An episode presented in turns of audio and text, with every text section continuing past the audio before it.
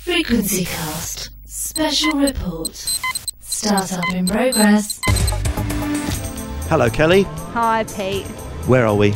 We're at the Gadget Show. This is a quick update from Gadget Show Live. In our main show, which will be out at the beginning of May, we'll be taking a full look at Gadget Show Live. But we're here, we thought we'd give you a little preview of what we've seen. We're here on press day, so the doors aren't fully open to the public yet, and it's a pretty big and pretty busy show, isn't it?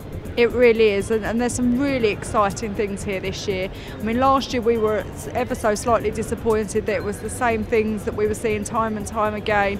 This year they definitely have some new things in that it has been exciting and, and really nice to actually meet some of the inventors this year that have only just started. On some occasions, we've even got their first ever interview, so that's quite exciting for us.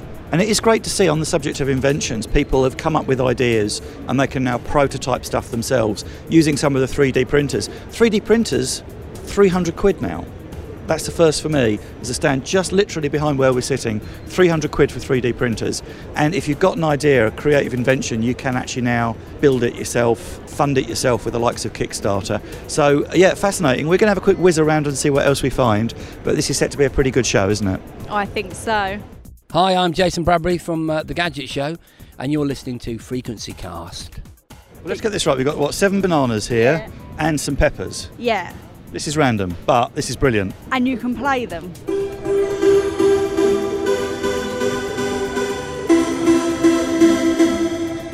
We're from uh, Powered Paper Planes.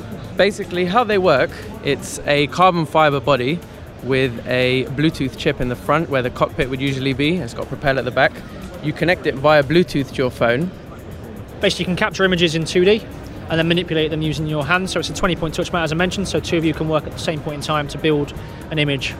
So basically, have a seamless integration between physical and digital worlds. Okay, so we have the new 3D pen. So you can draw and design in 3D it's heating the plastic, you design, and it's cooling it immediately. It's quite easy and safe to use, even children can use it. So there we go, Kelly. A busy day at Gadget Show Live. Lots to see, lots to do. Have you had a good day?